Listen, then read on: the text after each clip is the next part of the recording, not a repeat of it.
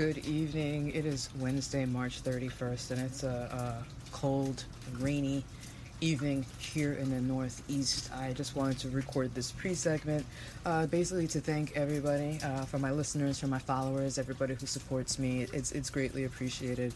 Uh, so I just wanted to give a shout out to you guys and uh, also give fair warning that this episode in particular is going to be probably offensive to a lot of people. Um, sorry, that's I'm, I'm, just doing the trigger warning right now. You know, I'm trying to do the, the fair courtesy uh, for anybody who's easily offended and uh, gets their panties in a bunch uh, about the weight issue. Uh, my advice is to hit the back button. Um, for everybody else, uh, again. Uh, hopefully everybody's doing well. you know, it, it, we got shit going on all over the place. I appreciate you sticking with me and tolerating my uh, how would you say lax editing for now. Um, I'm trying to still I'm trying to upgrade it. Once I get some stuff done within the next few weeks, I think the episodes will be much better audio quality wise and all that good shit.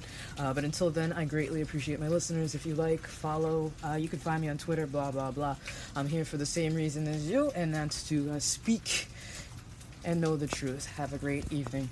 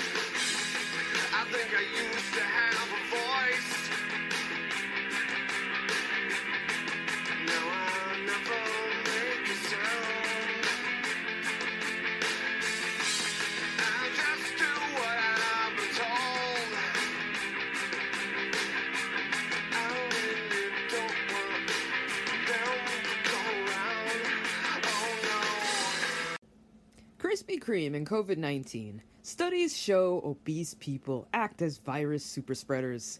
High BMI means two way risk. Uh, this was just published a short time ago by uh, Jordan Schachtel. I don't. I think I tried to read his stuff before, but um, I don't know. Lately, I hit record and then I just scrap it because uh, that's the kind of mood I've been in lately. It is Wednesday, March thirty first, twenty twenty one. And uh, it's a cool, breezy day here in the Northeast. And um, yeah, that's basically it. I hope everybody's doing okay, doing well, considering the circumstances. Every other day, the media has a, a different agenda. Uh, I might have to uh, make an Excel spreadsheet or calendar of all the different uh, messages uh, each day of the week will bring. I just want to see if there's any patterns seems the first two days of the week, Monday and Tuesday, we had a lot of the Vax Pass. A lot of that chatter, a lot of that news, and now, uh, I don't know. Now they're more focused on race. As of this morning, uh, we had the guy arrested here in New York City for attacking the 65 year old Asian, I think she was Vietnamese woman, uh, in New York City. And uh, then you have the Derek Chauvin. So I mean, I can't believe Chauvin, whatever the fuck trial it is. Uh, people actually sitting here watching, sitting there watching this uh, trial go on, and uh, this is eerily reminiscent of the Rodney King and uh, O.J. Simpson era. People are very fixated on a uh, trial that has the potential to cause uh, how would you say uh, you know just just adding tinder to the fire i mean look the media knows what they're doing i lived through the rodney king riots. I was I was around. I, I you know I was old enough to know what was going on, but not fully be cognizant. Um, and then you had, like I said, uh, I was I was in college when the O.J. Simpson trial, uh, when he was acquitted. I, I remember being in, in my dorm. Uh, actually, no, I was on college campus on my way back to the dorms, and I just heard this complete uproar, and and coming from the dorms. And it turns out that that's when uh, O.J. Simpson was acquitted. But either way, there's so much energy and emotion behind these court cases and these dramas that the media feeds people that it it doesn't matter whichever way the courts decide. It's just again, it's just Tinder. It's just complete Tinder.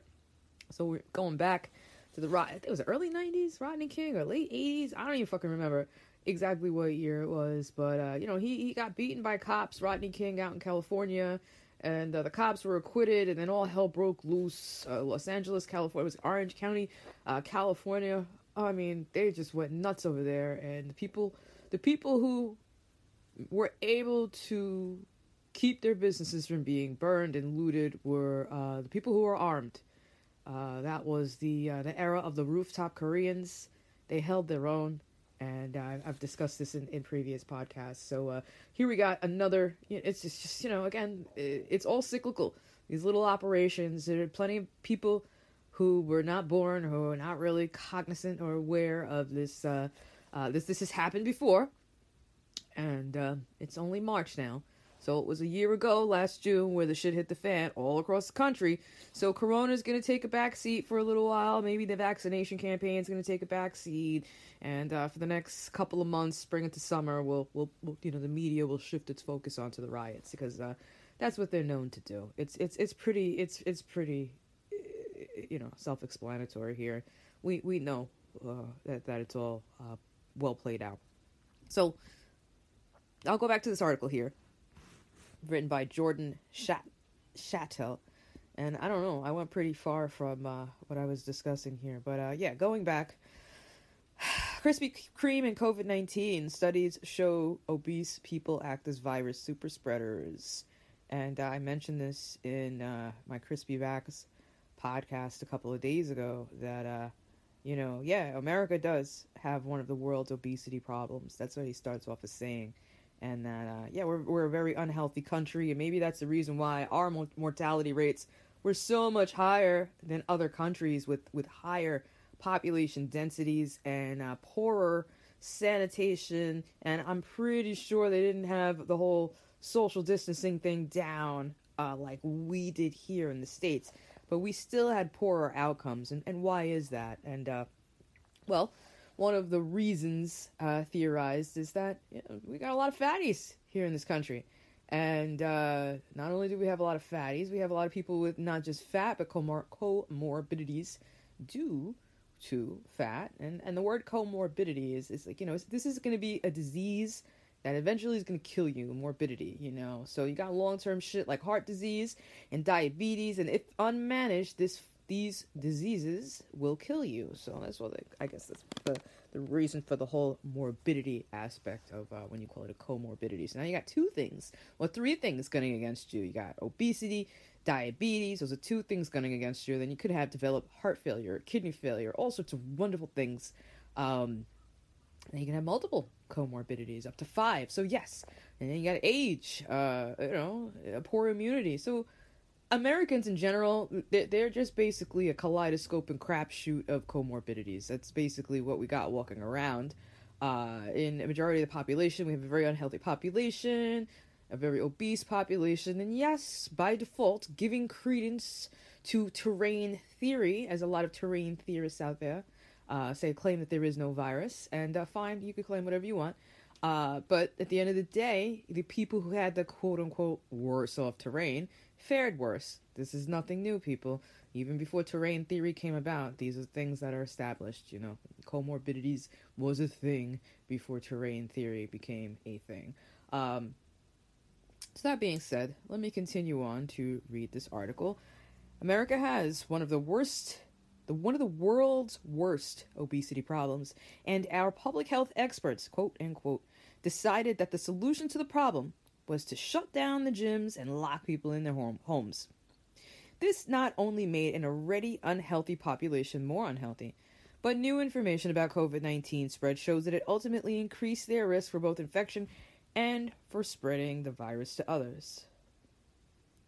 I hesitated to write about this topic given that it has somehow become a cultural faux pas to hold people accountable for their own health. I've been talking about this continually. Like, again, me and you, my listeners, everybody who agrees with me, we all fucking know we're on the same page.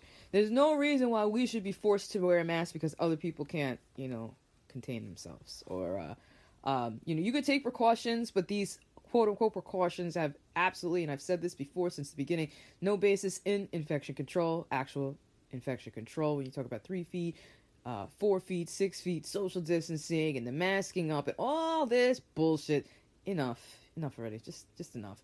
Unless you want to be honest with the public and tell people why. Why are we taking all these unprecedented steps to stop this coronavirus? Now, going back to my coronavirus, uh, COVID 19 and the risk of prion disease podcast, and I've been posting on my Twitter account today. Um, there are previous threads on further down on my Twitter account that you'll see that there's some that are speculating that wild type SARS CoV 2, whatever you want to call it, virus SARS CoV 2, whatever you want to call it, all right, is inducing prion like changes or prion, at least as one case of a person who died of CJD, a prion disease, and he was COVID positive. So, again, like there's so many variables here. We have false positives. Uh, what are they really testing for? Fragments of this and fragments of that. But what if this really just comes down to just a massive, and some people are claiming that the prions are being vectored in. Vector is a carrier. This is what uh, most people aren't aware of unless you uh, uh, have studied microbiology or, or are aware of infection control cycles. A vector is a carrier. So they're saying that these quote unquote viruses are being used as vectors for the prion disease. There's so many possibilities right now. There really, there really are. But can we honestly say that the government is doing what it's doing, locking people down and mandating all of this insanity here. Just even the masks in itself is complete bullshit. You know, are they doing? Can can you really say they're doing it for the sake of public health when they turn around again and prevent people from going to the gym? And they turn around and give people free fucking donuts and free popcorn. Like, I don't know. If fat people, and I mentioned this before in my previous podcasts, if if fat people or obese people are more prone to the worst outcomes of this infection disease, whatever you want to call it, COVID 19. Why are you facilitating their downfall? None of that makes any kind of sense. So, again, I really feel strongly, and I've always had, have felt strongly that our health is our responsibility. We, we, we, before this corona shit started, I've worked on cancer wards, I've worked with many different types of people and it was important for me when I looked at end stage diseases and certain things playing out. I thought to myself, how, how am I going to deal with whatever, you know, what is going to be thrown at me in the future? Now, there are lots of people who come down with cancer and they choose the chemotherapy route, they choose the radiation route, they choose, you know, the latest and greatest, uh, whatever, uh, gene therapy route. There's there's something out there. There's always something out there, and I worked very closely with cancer patients, and I did see that there were certain cancer patients that did have worse outcomes. And these pa- cancer patients with or- worse outcomes were often the ones who were damaged by the treatment regimen itself. Let's just put it this way.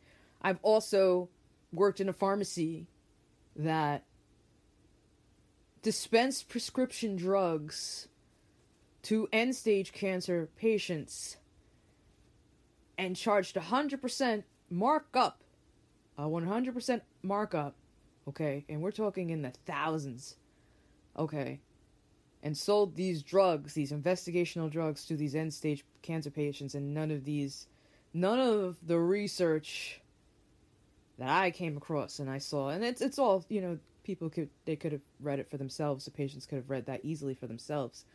Um, there was really just a very negligible improvement in their condition. I mean, negligible in terms of their outcomes, the survival outcomes, or any extent, because you know it was, it was really like an investigational drug. But you know, these pharmaceutical companies have no problem selling people things that won't even work because when it comes to the end of life, people are desperate.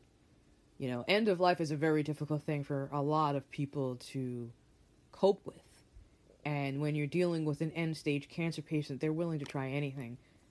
And these pharmaceutical companies and these businesses, they capitalized on that. They capitalized on it. So here again, and this is all regulated. This is all legal. This is all legal, and this goes on all throughout the healthcare industry. And, and I was thinking earlier, and I'm, I'm not trying to go too far on a tangent, but I had a lot of a lot of things that I had to say, and there were a lot of things that I, I you know, I've been trying to record and I've been erasing, and um, you know, I, I bought a new microphone. The fucking thing doesn't even work. so it's, just, it's just discouraging. Uh, but you think about all these authorities that we have, this, these systems that we have in, in, in you know our culture, right?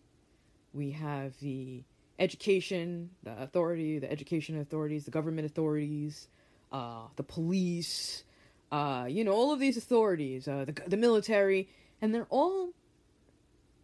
A, a really good podcast that I follow is Legal Man, U.S. Law Review on Twitter. He's great, and he mentions about how like you know we're conditioned by our television and our movies, and anybody could say this, but you know he happens to mention this, and how we're so conditioned to think that the military's the hero, or the TV shows tell us that the cops are the heroes. Um, you know, the media and movies and, and television really help to lay the narrative and the foundation in terms of what really people really believe about these authority figures or these institutions. You know, you got your law and order, the, the, the judges and the courts and and all right, so let's take a page out of that. And now let's let's take a look at the healthcare. Because this past year, healthcare workers were basically launched into the stratosphere in terms of hero status. And uh, is it really that windy outside? I, I swear, it feels like somebody's right outside my window. It, it's it's, so, it's so windy. Um, so healthcare workers were thrown into the stratosphere, man. That now they're the heroes because we were watching movies and television. The cops are the heroes, the investigators are the heroes. Who else? Are the government's the heroes, the militaries. Everybody's a hero. Now we got and then we had our TV shows, those, those TV shows that you'll you'll see over the years, like ER and oh my gosh, or uh, Grey's Anatomy. Oh, you know, it's like you, you, you see a version of what a healthcare scenario could be. Oh, it's drama, it's excitement, it's oh this and this and that. And it's just crazy because, in my personal experience, some of the evilest people I've ever dealt with worked in the healthcare field. And again, I mean, I'm sure I would probably find way eviler people if I had joined the military and like worked in some kind of lab. I don't work in a lab. I'm sure there are plenty of evil people there, and you know, there, there are evil people everywhere. I guess everywhere, but in the healthcare facilities or healthcare field, it was shocking to me. Even even when I uh, when I was a teenager, I, I did rescue ambulance work, and I was I was a bit shocked as a 19 year old volunteering for a rescue ambulance and realizing that these people aren't really here because they want to help people. They're kind of, not all of them, don't get me wrong, like I kind of joined as a naive 19 year old, thinking that it would be a way to meet people and help people because I was very, you know, I was, I was whatever at that time. But a lot of people were in it for the politics, man. I got hated on by some, and I didn't know. I was like, why am I getting hated on by some of the females there, bitches? Because that's how bitches are. Um, I made some friends, but that that that was like my goal. I mean, I was very innocent. I just wanted to, you know, dip my toe in the healthcare field, and that was my motivation. But there are people who were there. They were there because the, prestige, the power, the ego, the politics, like they ate that shit up. Knowing people, oh, you, you know, yeah, you get to know the police, you get to know these people, you get to, and it, it's true. Like if that's what you're into, you do get to know people. If you start volunteering for rescue ambulances, and you do get, but I realize that it's all, it's just the same. It's just politics, man. It's just fucking politics, man. Some of the, some of the shit I saw out on the road was just like, damn. I'm afraid to call 911 now. What if I need help? I don't know who's going to show up. Like, I don't know which kind of character with soulless character is going to show up. And it's just a crapshoot. It's Russian roulette. You might get lucky. And I've actually dealt with situations where I had to call the ambulance and I had some really terrible interactions with the EMTs. And thinking back, I'm like, yo, I should have punched that fat fuck in his face. But I didn't. I kept cool. Because at the end of the day, these are the type of people who will take advantage if you talk shit to somebody and then they take your patient or they take your ward. You don't know how they're going to treat them when you're not by their side.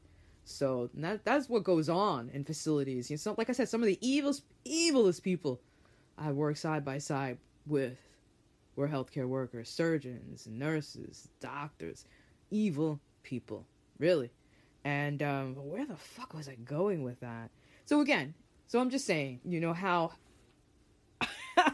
healthcare was is is one of those things now. Healthcare is one of those things.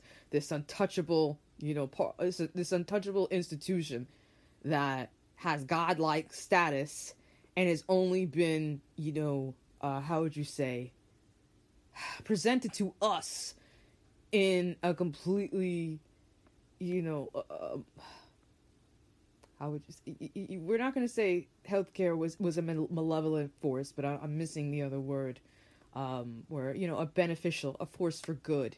That's how healthcare has been presented to us. Our quote authorities over us are the ones who have all of the knowledge and all the power and all the insight to basically tell you how you live your life. And this is, I've mentioned this, and this is an ongoing theme. Everybody submits to their own God, and, and religion is another thing that's up there, another institution that's up there. And it's it's when you really put them side by side and you really compare them, and I might actually do this. You you see how each of them has their own influence, how each of them has their own way to subdue people into compliance. Okay? The judges, the doctors, the educators, the experts, the scientists, they all know more than you do, according to what's being, you know, taught and displayed, and they're heroes, and can't question them. Why would you question them? They're here for your own good. So it's it's a, it's a complete fucking mindfuck. And then come back. All right, let's come back to Earth. Right? Let's come back now. Now we're here now we're here because these people, all, you know, they have our best interests in mind. Of course they do. This, this, why wouldn't they? This is what we've been taught, right? That all of these entities, all of these figureheads, all of these experts and authority figures, they all collaborate together for the good of mankind. This is what people believe, and this is what they've been telling us. And here is a perfect example with this Krispy Kreme shit.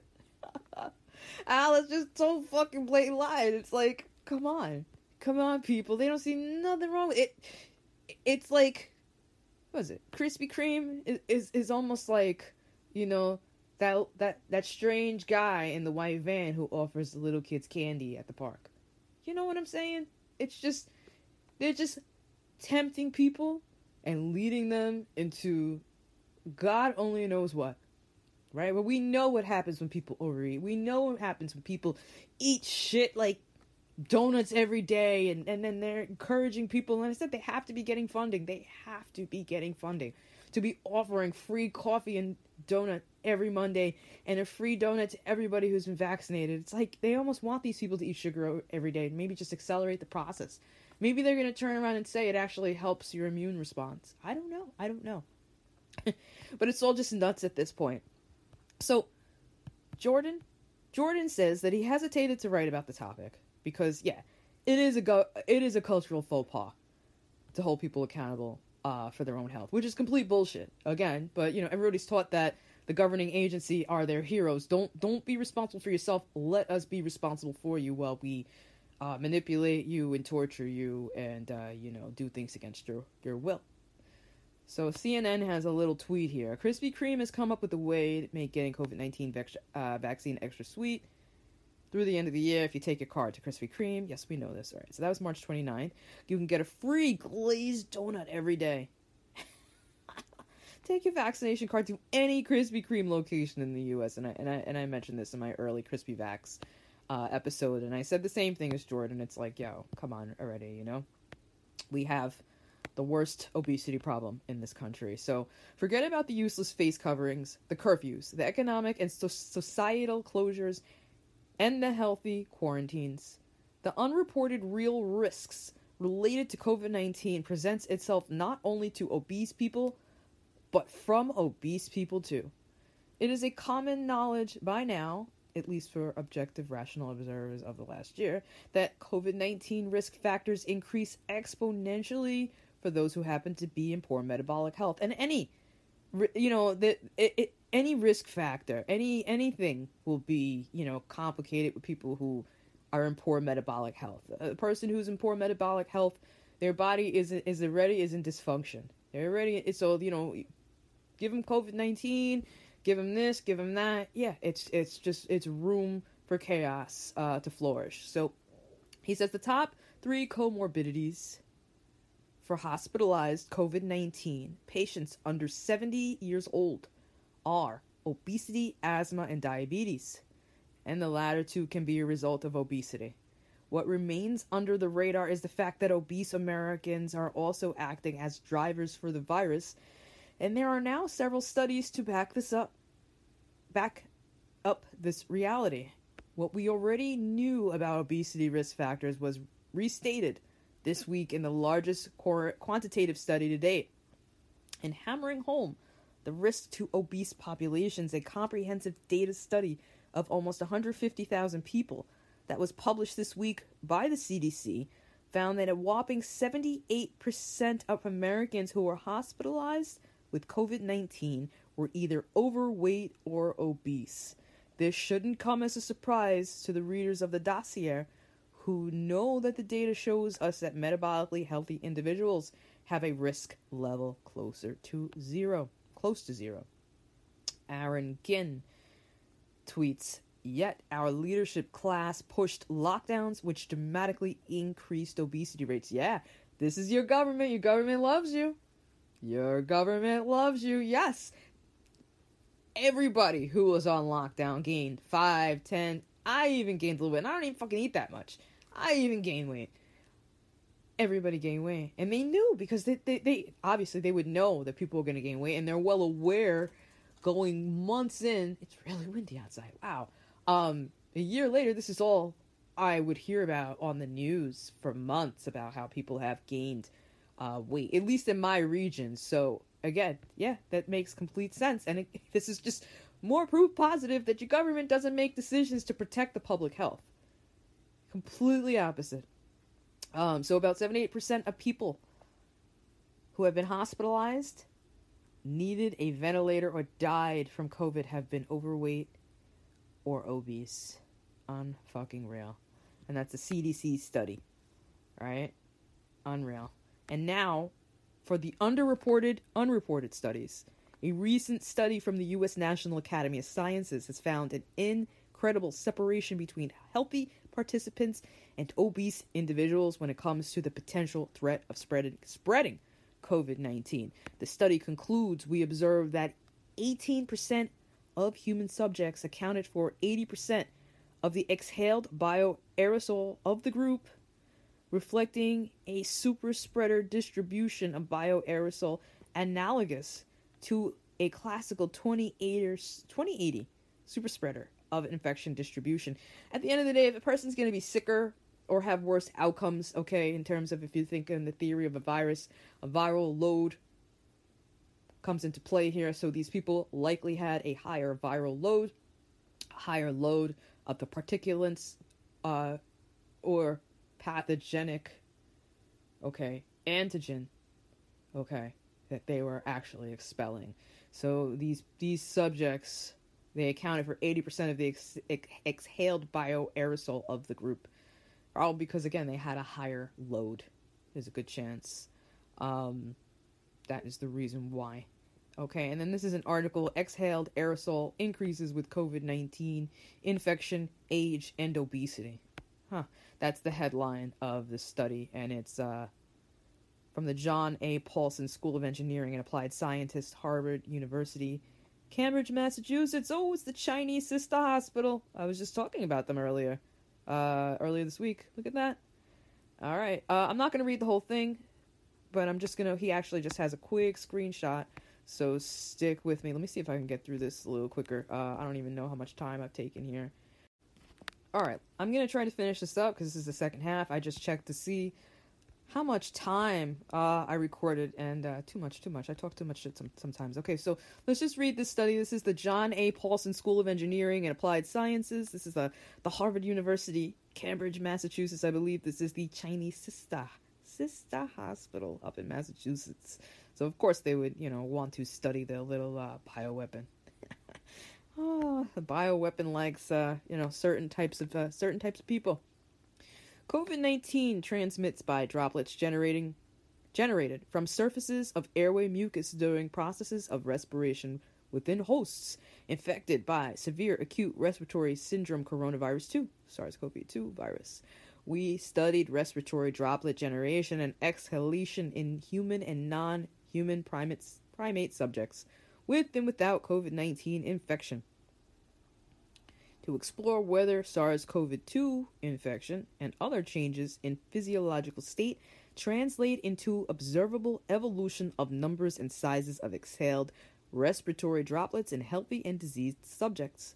In our observational cohort study of the exhaled breath particles of 194 healthy human subjects, and in our experimental infection study of eight non human primates infected by aerosol with SARS CoV 2, we found that exhaled aerosol particles vary between subjects by three orders of magnitude, with exhaled respiratory droplet number increasing with degree of COVID 19 infection and elevated BMI years.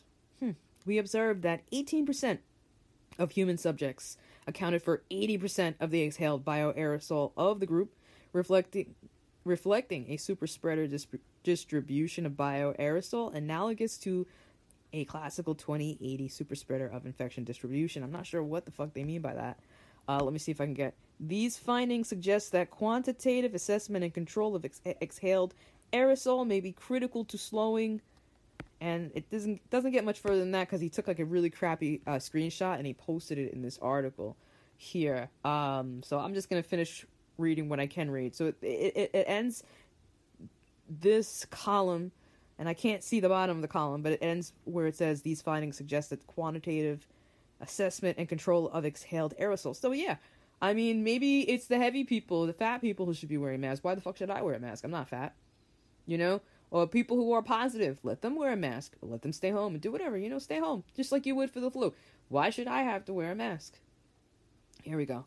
So the next column, uh, column starts off by saying compositional and structural changes driven in part by biological alterations of the human condition, including something D, something aging, COVID 19 infection itself.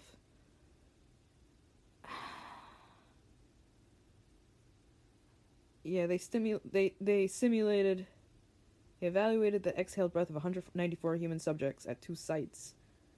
Yeah, it's, it's hard. I can't really see uh, much.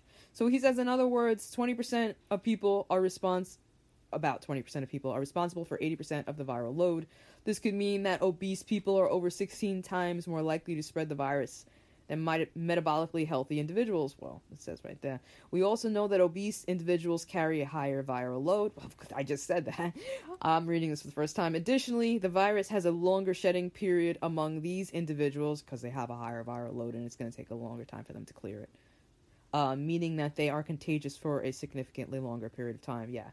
Um, and then he actually cites another article right below it COVID 19 patients with obesity, obesity have higher viral load for longer. That was written by Becky McCall. This September of 2020. Another study from Israel showed that the average COVID 19 recovery time for those with a higher BMI extended an additional five to six days. Quote, we also know that obese patients have a higher viral load, end quote. I, I, am reading this for the first time. Commented Dr. Dror Dicker, an obesity specialist who presented his initial findings at the European and International Congress on Obesity. He explained, I wonder what this guy thinks about this whole free Krispy Kreme. Like, how come they didn't talk to this Dr. Dicker about this? Obesity special specialist about the whole free Krispy Kreme, you know, uh, initial at the European and International Congress on Obesity. I, I wonder if any other country is offering fucking free donuts. Um, crazy. He explained that similar to the flu, obese COVID patients have both a higher viral load which means more viral shedding and a longer recovery time. And again, if you've listened to my podcast from the beginning, even when this first corona shit started, I, I said, you know, people with the higher viral load are going to shed more. It's just, you know, it's just you have a more more of a load. You're gonna your body's gonna try to expel more of it. You're more contagious. It's just, uh, you know, it's there's a direct correlation. Um, hmm, the COVID restrictions demanded by experts, quote unquote, like doctors Anthony Fauci and Deborah Birx, along with politicians like Andrew Cuomo and Gavin Newsom, have made Americans sicker, fatter, and more vulnerable than ever. Absolutely. The obesity epidemic shows us that there is no public health solution to an individual health problem. Yep, this is perfectly written. And that there really is no such thing as a public health expert. Well, they deem themselves as experts. Again, you know, people put the white coats on pedestals, and uh, you know, anybody who's listened to me again for long enough, you know exactly what I think about the white coats. I think that they're a bunch of devils. A new study from the American Psychological Association, these are the number one devils right here, showed that 42% of Americans reported a quote undesired weight gain since the start of the pandemic. I doubt it's only 42%. For a country that already counts almost half of almost half of its citizens as obese, the ramifications of this is obvious. This means more super spreaders and more sickness and with and without COVID-19. This also helps to explain the dramatic separation in COVID 19 outcomes between health- healthier societies in Asia and obesity stricken nations in the West. You have heard my last couple of episodes. I have said I am John Cullen. Uh, uh, Johnny Hoover channel on YouTube really highlighted this very well. I, again, I'm not going to search the COVID world maps with this this gentleman. He was the guy who made the map that John Hopkins University is, is using to count COVID deaths and cases. And how would I have known, unless I had the privilege of coming across his channel, that Americans, more Americans died than than people in Asian countries and what I told you guys about Tanzania. It's it's nuts. And this is the this is the American media. This is the mainstream media that's not telling people this, you know, because if it comes to light that damn, you know what? We really it's it's not a pandemic when you have only one or two countries affected and the reasons why they're affected is because they're pre-existing pre-existing medical conditions that doesn't make this a pandemic but they still have people here in this this country believing that it is a pandemic because you know they want them to stay in fear and stay ignorant and the minute you say well you know your outcomes are worse because you're fat i mean who wants you know th- that means that they're responsible for their outcomes and most people in this society do not want to be responsible. They want their noses wiped and uh, and, and, you know their, their, their booty powdered and uh, everything tight. You know, nice nice and tucked. It, it's really kind of pathetic. It really is pathetic. And again, my ability to go about my business freely, not be forced to wear a mask in a store. And you know, you even have jobs that want you to fucking vaccinate. Why? Because you got a bunch of people who can't close their mouths. This is just insanity to me. Absolutely insanity. Um, all right, so American Psychological Association, 42% undesired weight gain. And, uh, you know, ultimately, the ramifications are more super spreaders, more sickness with and without COVID 19. And we, and we know this. Who are the essential businesses that got to stay open? McDonald's, fast food, then the restaurants who had the in person dining, actual decent restaurants. So many of these places got crushed near me, some of them were very good at adopting, uh, you know, takeout, which is good. That became, you know, they were able to stay afloat, stay alive. But a lot of these beautiful, huge restaurants that have been around for many, I call them beautiful. I don't know. I don't say if I'm say that they're beautiful, but a lot of trendy restaurants in New York City that generated lots and lots of money and, and employed people and you know people it, it was part of the, the wealth the illusion of wealth and um, a lot of them lost out Burger King and McDonald's didn't lose out, but a lot of these these you know higher end, not even higher end restaurants, even like local bodegas or local pizzerias. I have even had pizza shops near me that were in business for 40 years. They shut down because you know everybody's working from home and and the industrial area. Not that many commuters. No one's buying pizza in this industrial spot. Blah blah blah. And then they'll have to stay open later or or not. You know, not at all because there's nobody out there. It's like a ghost town. So um, again, this is uh I don't know. It's see the government knows enough of this. They know enough of this But yet those corporations got to stay open. Those corporations got the free pass, even though that they contribute to the obesity epidemic, even though that they contribute to poorer outcomes. So none of this has to do with public health at all. It's all about public public image, public manipula- manipulation, cronyism, you name it. It's all criminal going on right in front of our faces. Um, so yeah, so there's this explains the dramatic separation in COVID 19 outcomes between healthier societies in Asia and obesity stricken nations in the West. And that's that's that's the bottom line. People people need to start looking in the mirrors. All right? That I, I, I hate to hear shit. This is this is the reason why I get so fucking pissed when I hear about people talking about, oh well nobody should have the right to refuse a vaccine. the fuck out of here. You know, and especially if these, you know, nobody should have a right to refuse a vaccine. I gotta take a fucking experimental shot because, you know, fat people don't have the immunity to fight it. I mean, whoa, whoa, whoa. Settle down here. Settle fucking down here. You know, I don't have a right to tell anybody to shut their mouth, close your mouth, fucking wire it shut, and stop eating. You don't have a right to tell me that I gotta fucking raise my sleeve. Nobody has the right. I don't have a right to tell you what to, to feed yourself. I mean, I, could, I can make a suggestion, but I have no right to force you, right? Employers discriminate against people because they're obese. I mean, legally, they're not supposed to, right? Uh, are employers allowed to discriminate against you for your age or your sex or your transgender? Or legally, they're not supposed to. But yet, they're going to discriminate me against me because I choose not to partake in a, a, a medical treatment. It's not even FDA approved. Hello, I don't understand. There's no, there's no, I don't see how this is even unfolding without any kind of legal challenge. And uh, it's just, it's just getting uglier and uglier and uglier that nobody's challenging this. But you know what? I think enough people hopefully will wake up. To be clear, the fact that obese people act as super spreaders for viruses does not present some kind of authoritarian mandate to discriminate against people with higher BMIs. Not at all. Um, and you know, I even see shit about like, oh, cats can be reservoirs. Yeah, cats, dogs, animals. Look, the president of Tanzania, goats were positive for coronavirus. Uh, are we gonna do what they did in China? Our, uh, you know, our masters, right? Is that you know, go go killing the dogs and cats, domestic animals? Is that what it's gonna come to here? And the the kind of savage mindset of people who are even suggesting this shit online, like really, I would love to have a quiet moment alone with you. Truly, I would. Um, all right, so none of this gives you know an authoritarian authoritarian mandate. Uh, you know, it doesn't get none of this you know that we're revealing right now that we're we're, we're discussing. I'm discussing with you, right? And the author says that you know it doesn't give anybody a right to discriminate people with higher BMIs. No, of course not.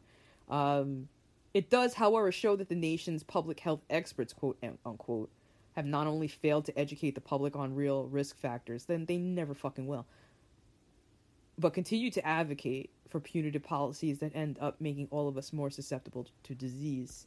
And Jordan, the reason why they do that, my friend Jordan, is because our health is not their priority, my friend. Our health is not their priority. It's not about making, uh, inc- increasing our outcomes. It's about pushing an agenda.